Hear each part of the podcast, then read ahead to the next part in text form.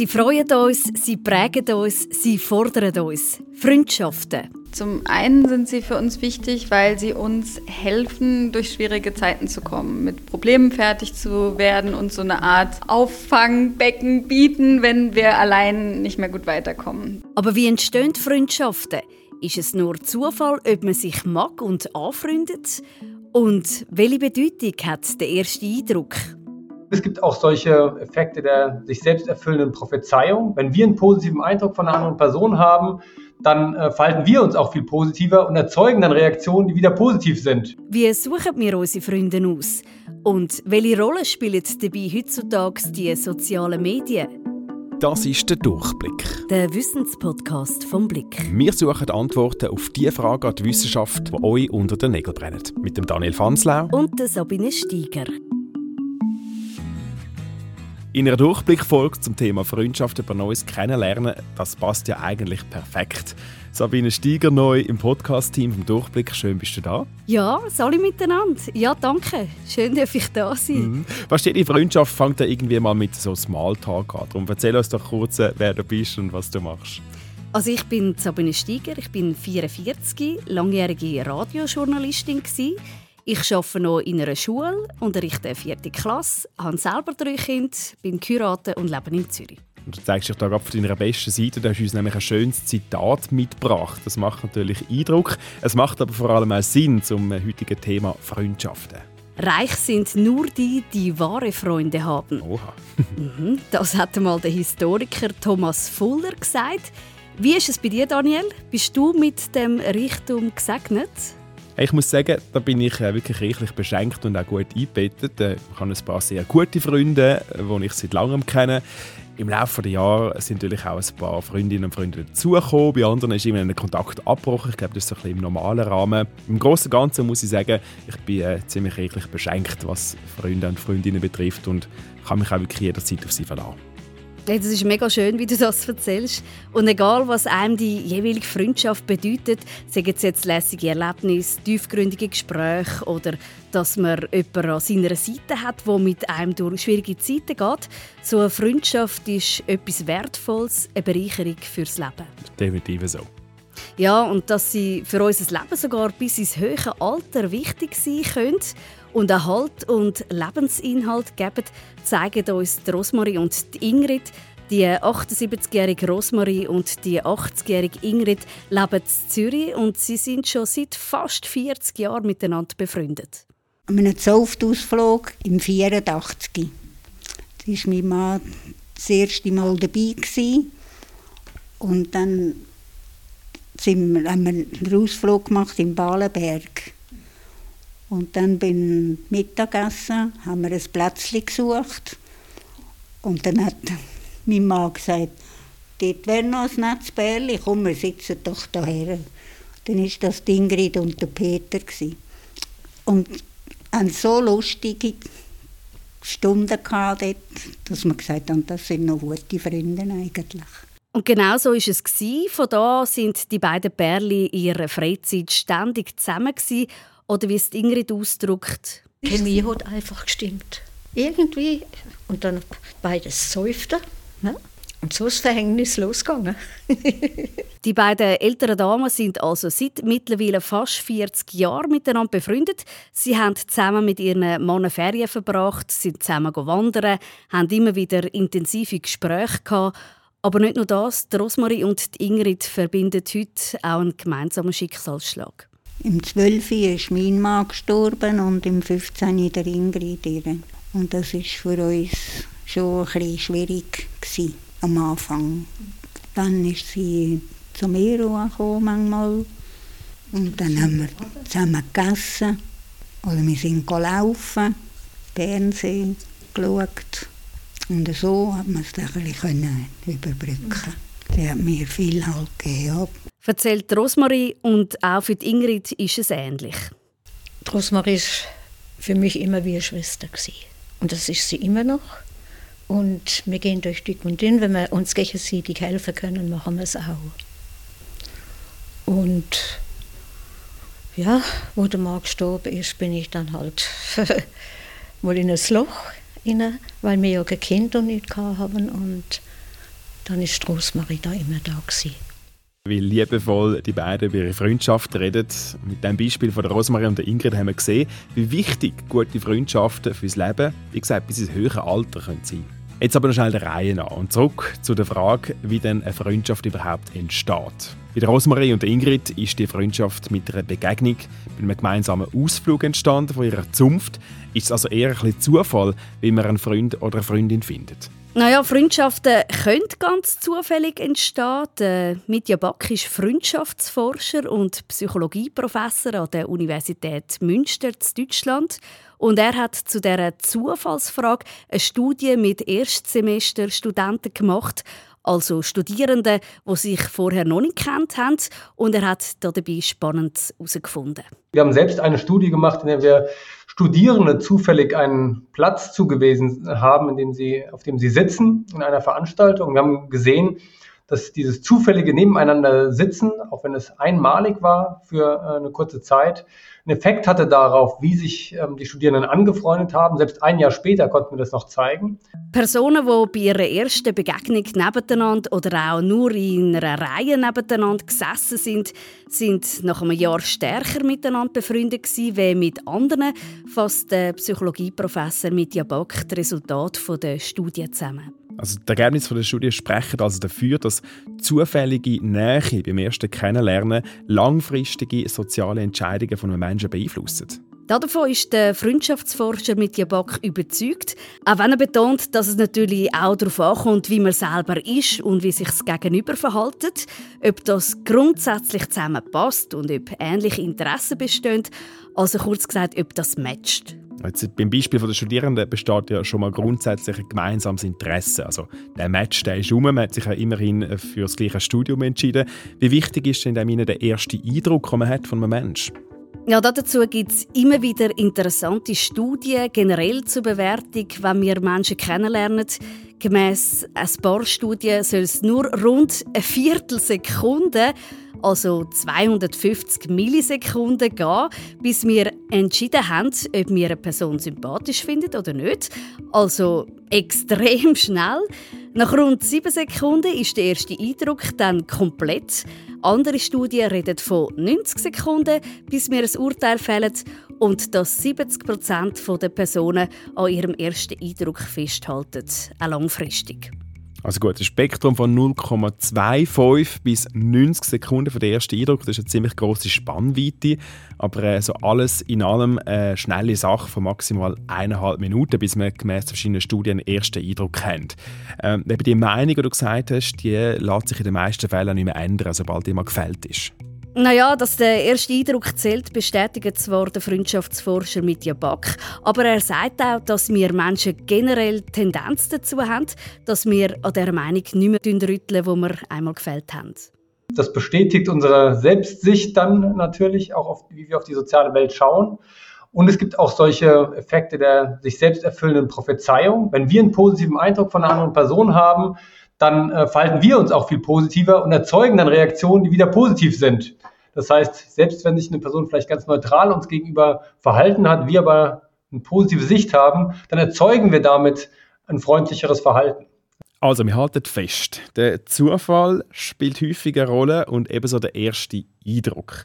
Was sind denn weitere Faktoren, die mitspielen bei der Frage, ob wir jetzt jemanden als Freund oder Freundin möchten gewinnen Freundschaften haben häufig damit zu tun, an welchen Ort wir uns überhaupt bewegen und natürlich, was für einen Charakter wir haben. Lisa Wagner ist Postdoktorandin der Psychologie am Jakobszentrum der Universität Zürich. Sie befasst sich mit der Entwicklung von Jugendlichen und sie weist auf Studien hin, die zu diesen Schlussfolgerungen kommen. Zum einen spielt natürlich auch unsere Persönlichkeit eine Rolle, also unsere Eigenschaften, die wir mitbringen. Wir unterscheiden uns ja in vielerlei Hinsicht äh, und das kann eine Rolle spielen, mit wem wir gut klarkommen. Dann ist es aber auch oft so, dass Freunde sich relativ ähnlich sind anhand ihrer sozialen Herkunft, ihrer Interessen, ihres akademischen Hintergrunds und so weiter, was vielleicht eben damit zu tun hat, dass man diese Leute eher trifft, weil eben Zufälle auch eine Rolle spielen. Was aber umgekehrt überhaupt nicht heißen sollte, dass man mit jemandem, der völlig anders ist, nicht befreundet sein könnte. aber im Schnitt sagen uns Freunde häufig in vielen Bereichen schon sehr ähnlich. Und das nicht nur in Bezug auf Persönlichkeitseigenschaften, sondern mehr auch in Bezug auf unseren sozialen Hintergrund. Dann reden wir eben von dieser sogenannten gleichen Wellenlänge, wo man ist. Ja, wenn man gut mit einer anderen Person auskommt. Es hat viel damit zu tun, dass jemand grundlegend die gleichen Werte und Einstellungen hat, sagt Postdoktorandin Lisa Wagner.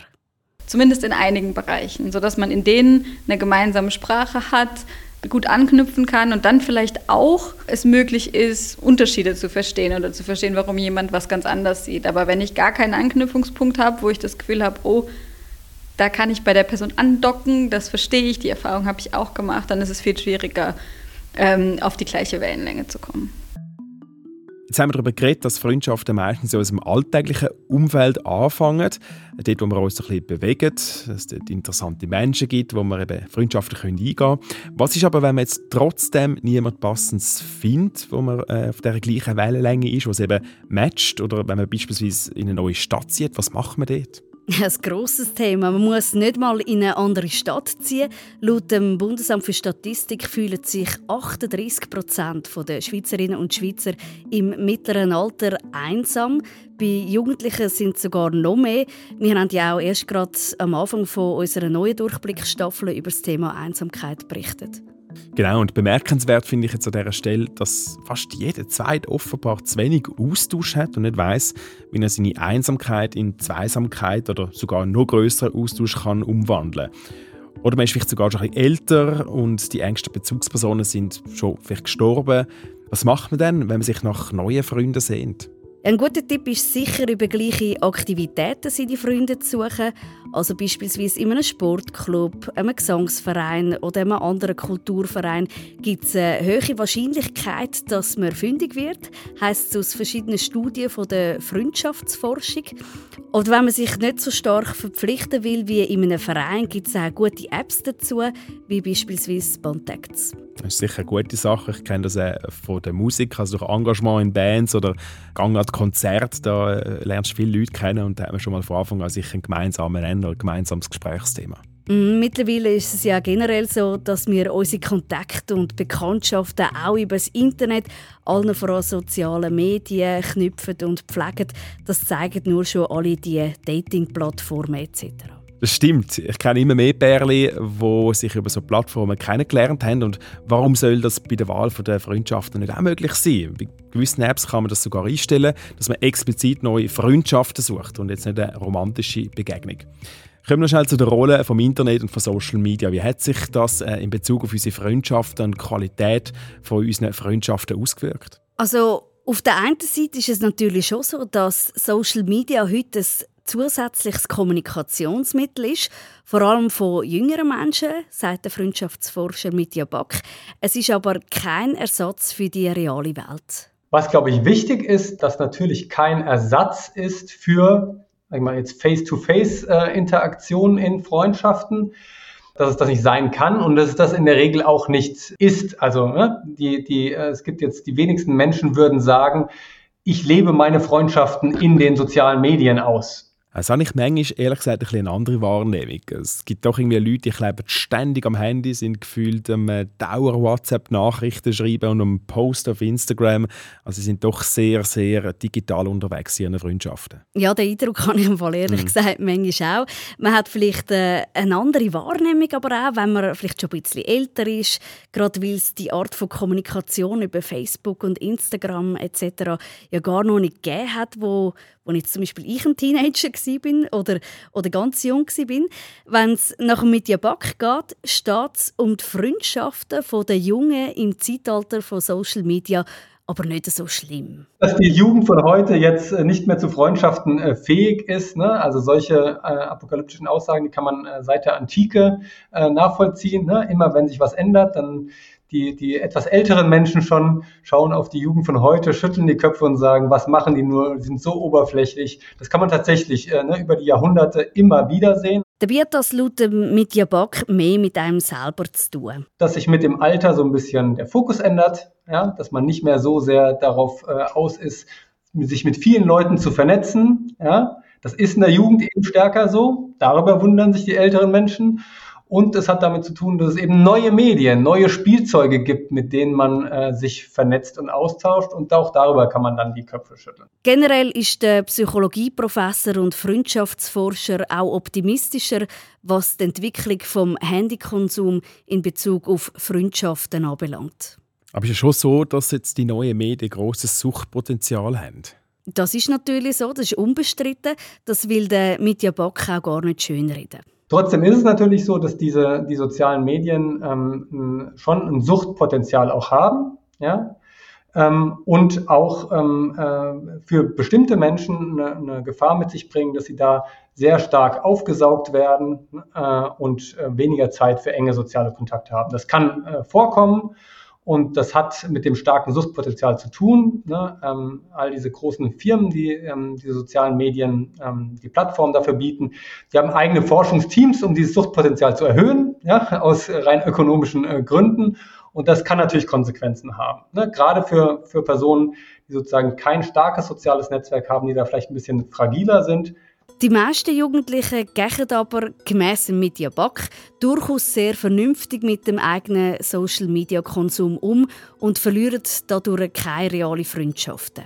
Jetzt aber mal ehrlich, also ich sehe auf Social Media häufig durchgestylte Leute, die äh, Fotos schiessen, an Partys gehen, viele Freunde haben. Wenn man die ganze Zeit äh, so Menschen sieht und sich selber auch so gibt, läuft man da nicht Gefahr, möglicherweise gar nie das wahre Ich von einem Menschen in all seinen Facetten kennenzulernen? Ja, das ist tatsächlich die Frage. Es hat den Vorwurf ja auch schon bei der Internetplattform Facebook mal gegeben. Also die starke Idealisierung in der Selbstdarstellung, wo im Endeffekt dann nichts mehr mit der Person dahinter zu tun hat. Forschungen, die der Mitya Back gemacht hat, kommen aber zu einem ganz anderen Schluss die Unterschiede, die wir von den Menschen auch im realen Leben sehen, die sehen wir auch in diesen äh, sozialen Medien. Bei Facebook haben wir das gefunden. Es gibt andere Studien, die das ähnlicherweise gezeigt haben. Das heißt, erstmal gibt es wenig Evidenz dafür, dass sich alle gleich verhalten würden und alle auf so eine optimierte Art und Weise. Das kann aber natürlich je nach Plattform unterschiedlich sein. Bei Plattformen, die stark fotobasiert sind, ist es natürlich schwierig, den Charakter von einem Menschen herauszulesen. Also wenn man jetzt mal Freundschaften geknüpft hat und äh, ein Umfeld hat, Freunde, Freundinnen, wieso sind die denn wichtig? Also was geben uns Freundschaften generell? Aus Sicht von der Forscherin Lisa Wagner sind Freundschaften vor allem aus zwei Gründen sehr wichtig. Zum einen sind sie für uns wichtig, weil sie uns helfen, durch schwierige Zeiten zu kommen, mit Problemen fertig zu werden und so eine Art ja, Auffangbecken bieten, wenn wir allein nicht mehr gut weiterkommen. Dafür sind Freunde sehr wichtig, äh, in, über die ganze Lebensspanne hinweg. Also sie bieten uns emotionale Unterstützung, vielleicht helfen sie uns auch mal ganz konkret. Das finde ich ganz einen wichtigen Punkt. Der Philosoph und Dichter Friedrich Schiller hat einmal gesagt, dass Seele nur dann schön ist, wenn sie sich verändert. Wenn also eine Freundschaft nur daraus besteht, dem anderen zu sagen, hey, ich finde dich im Fall mega lässig, du bist super, dann stagniert eine Entwicklung. Auf der anderen Seite will man ja auch keinen Freund oder eine Freundin haben, die immer nur an allem umeinander nörgelt und jammert. Freundschaften, die da den Mittelweg finden, sind wichtig für unser Wohlbefinden. Dazu gibt es schon verschiedene Studienergebnisse, wie Lisa Wagner punkto Freundschaften sagt. Da kommt es wirklich tatsächlich mehr auf die Qualität an als auf die Quantität, finden zumindest die meisten Studien. Dass es weniger wichtig ist, dass ich viele Freunde habe, aber dass die eben äh, viele von diesen Freundschaftsfunktionen erfüllen und ich zufrieden bin mit diesen, mit diesen Freundschaften.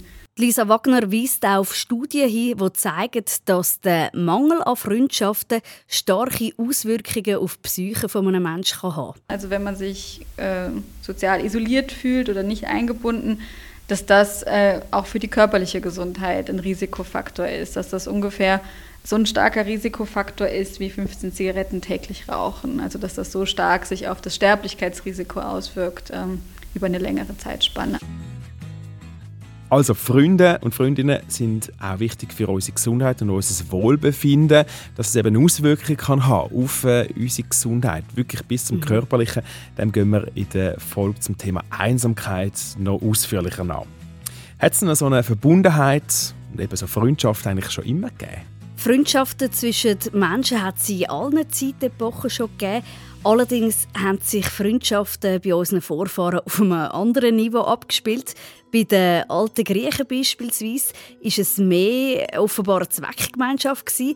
Wenn man die Gedichte vom Homer aus der Antike liest, dann sind Freunde offenbar meistens Kampfgenossen oder Verwandte gewesen. Und wie sieht es bei der Qualität der Freundschaften aus? Ist die ähnlich wie heute? Naja, die ersten wissenschaftlichen Analysen zu dem Thema hat der griechische Philosoph Aristoteles geliefert. Da ist vor allem um Ethik gegangen und ums Wesen von einer Freundschaft. Er hat dazu Sätze geschrieben wie das ist eine Seele in zwei Körper. Er hat so Freundschaften dann als Charakterfreundschaften bezeichnet. Das klingt jetzt sehr kaltvoll, äh, ja, intellektuell. In Tat und Wahrheit ist es aber häufig völlig anders gewesen, offenbar laut der Überlieferung. Wer in der Antike mit jemandem befreundet war, hat nicht automatisch einen Seelenverwandten gehabt. Zum Beispiel bei den Römern sind das eigentlich nur gerade politische sogenannte Weggefährten gewesen. Jetzt bei diesen überlieferten Freundschaften sind es nicht nur Kampfgenossen oder äh, Politfreunde gewesen, sondern generell eigentlich Männer untereinander. Ja, so ein richtiges Männerding, mhm. ja. Äh, in der Literatur, die aus dieser Zeit vorhanden ist, wird die freundschaftliche Verbundenheit zwischen den Frauen als minderwertig beschrieben. Mhm. Frauen haben zwar die Fähigkeit, Zuneigung zu jemandem zu entwickeln oder zu haben, aber bei Frauenfreundschaften fehle leider der geistige Inhalt. Die Haltung hat sich dann erst während der europäischen Aufklärungszeit im 18. Jahrhundert geändert. Trotzdem sind Männerfreundschaften lange Zeit sehr verbreitet gewesen, immer noch. Gibt es eigentlich berühmte Beispiele von so Männerfreundschaften?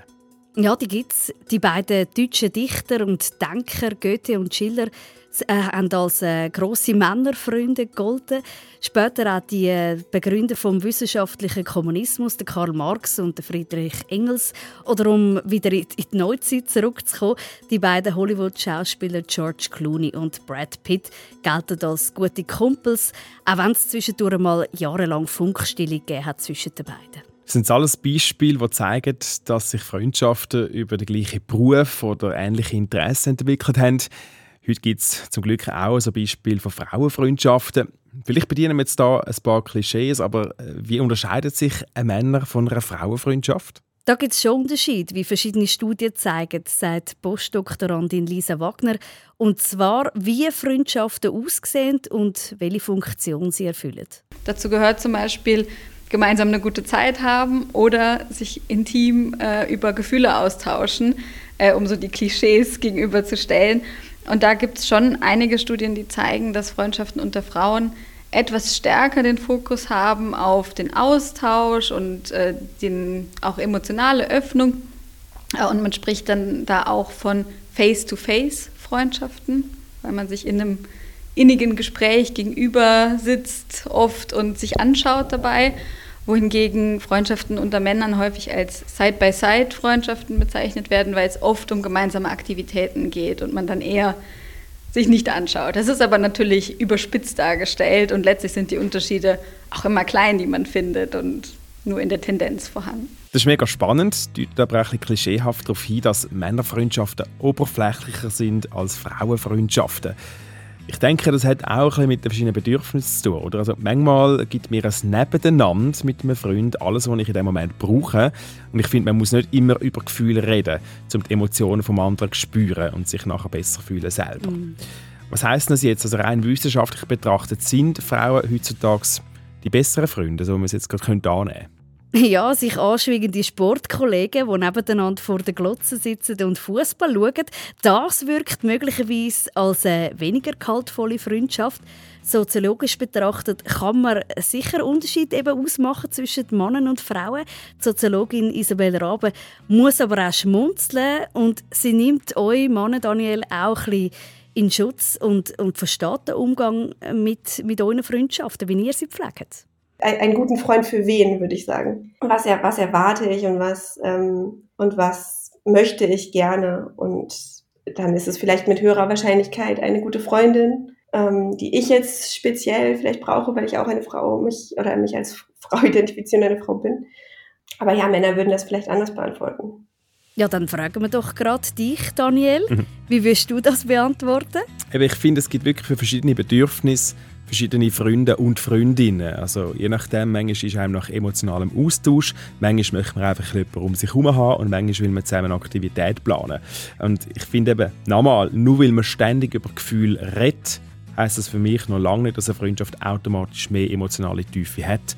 Also manchmal ist man mit einem Freund oder Freundin zusammen und man fühlt sich mega verstanden, ohne dass man überhaupt viel muss sagen muss. Ja, und, und spannend finde ich auch Freundschaften zwischen Mann und Frau, wobei es ja auch dort ein Vorurteil gibt, dass äh, dann irgendjemand früher oder später mehr vom anderen will oder schon von Anfang an andere Absichten verfolgt. Das sieht Psychologin Lisa Wagner aber nicht so. Ja, auf jeden Fall geht das. ähm, und es ist ja auch, also zumindest in den meisten Studien schwierig, da große Unterschiede zu finden zwischen Freundschaften von Personen unterschiedlichen Geschlechts versus gleichen Geschlechts. Also die Unterschiede sind tendenziell eher noch geringer als zwischen Männern und Frauen. Äh, und was man aber vielleicht sagen kann, was sicher wichtig ist, was aber für alle Arten von Freundschaften gilt, dass beide ähnliche Erwartungen haben sollten, idealerweise für die Freundschaft. Und dass äh, man da auch darüber spricht, wie, was, was die Freundschaft füreinander bedeutet, sodass man mögliche Missverständnisse auch vermeidet. Aus äh, soziologischer Sicht ist generell auch ein, ein, Wandel zu beobachten, hin von Familie zu mehr Freundschaften, weil sie, es gibt ja auch immer mehr kinderlose Paare, für die Freundschaften äh, eine andere Bedeutung hat oder weil sie mehr Zeit haben, ihre Energie in Freundschaften zu investieren statt in die Familie. Die Soziologin von der Uni Zürich, Isabel Rabe, bestätigt dann das auch, äh, dass Freundschaften heute einen anderen gesellschaftlichen Stellenwert haben. Es sei noch immer so, dass sich die allermeisten irgendwann der Familie zuwenden, heiraten und Kind bekommen. Aus soziologischer Sicht lässt sich dann auch nicht belegen, ob Freundschaften immer mehr den Platz von Familie verdrängen. Für das dauert der Wandel noch zu wenig lang an, so Isabel Rabe. Fakt ist aber, dass zunehmend auch Freunde ihren Platz also in einem ganzen Familienkonstrukt haben. Oder wenn ich jeweils äh, zu meinen Freundinnen oder Freunden sage, komm, los einfach zu, du gehörst zur Familie. Also der Familienbegriff der wird ein bisschen grosszügiger interpretiert. Ja, genau, das hat sich geändert. Das mache ich übrigens manchmal auch so. Man kann aber nicht sagen, welche Zusatzfunktionen Freunde durch den ganzen Wandel in Zukunft übernehmen. Man überlegt sich auch Modelle, wo Freunde Funktionen im Alter übernehmen, die früher Familienmitglieder erledigt haben. Also man hat einfach schon gelesen von Alterswegen oder ähnlichem. Ja, genau. Die Entwicklung beobachtet auch Soziologen. Äh, es hängt aber stark davon ab, mit wem man dann im Alter befreundet ist, erklärt die Soziologin Isabel Rabe hat man dann jüngere Freunde, die da noch fitter drauf sind und die einem da was abnehmen können? Oder sind es alles dann Freunde, die in der gleichen Situation sind und wo man sich dann nicht mehr gut helfen kann? Das ist natürlich wahrscheinlich individuell auch sehr unterschiedlich. Klar ist der demografische Wandel gegeben, sagt Isabel Rabe. Studien am Modell gibt es dagegen leider noch nicht. Und das aus dem Grund, weil Leute, die jetzt alt sind und Hilfe von Freunden brauchen, in der breiten Masse gar noch nicht gibt. Inwiefern das dann soweit ist, dass die Menschen, die heutzutage weniger Kinder haben, sage ich mal, wenn die dann irgendwann alt sind und wo die Kinder dann vielleicht weggezogen sind, das ist halt auch was, das, das müsste man halt auch einfach abwarten sozusagen. Was sagen denn eigentlich unsere beiden älteren Damen, Rosemarie und Ingrid, die wir am Anfang vorgestellt haben, dazu, wie sich ihre Freundschaft im Alter verändert hat? Sie helfen sich jetzt nicht im praktischen Sinn, dass beispielsweise die eine für die andere die Buchhaltung erledigt, posten geht oder die Wohnung putzt. Die Energie könnten die beiden älteren Damen gar nicht mehr aufbringen. Die Freundschaft sei aber im Alter stärker geworden, sagen Ingrid und Rosemarie. Für mich intensiver wurde, weil wir sind beide allein waren und irgendwie hat man sich angefangen zu ergänzen. Gegenseitig immer Halt geben, einmal sie, einmal ich. Es ist gar nicht darauf angekommen, wer, aber man hat sich immer auf sie verlassen oder sie auf mich. Und dann sind wir ein bisschen lustig und trinken ein bisschen eins miteinander. das ist doch schön, mm. zusammen lachen oder auch mal brüllen oder eben zusammen eins trinken. oder wie es Ingrid am Anfang gesagt hat, miteinander durch dick und dünn gehen. Mm. Einmal Meinungsverschiedenheiten haben und an sich wachsen. So kann Freundschaft sein. Und mit ein bisschen Offenheit findet man sie auch an den unwahrscheinlichsten Orten. Zum Beispiel in einer Durchblickfolge in einem Podcast mit dir, Sabine, ja, zum ersten Mal. Ja, gell? Das Der ist also Anfang von einer wunderbaren Freundschaft. das war soweit von uns zwei neuen Freunden. Und in der nächsten Folge befassen wir uns mit dem Thema Hygiene. Wie häufig soll man eigentlich duschen und warum ist zu viel Hygiene auch schlecht für unsere Haut und unsere Gesundheit? Und damit sind wir am Ende dieser Durchblickfolge. Tschüss sagen Sabine Steiger und Daniel Fanslau.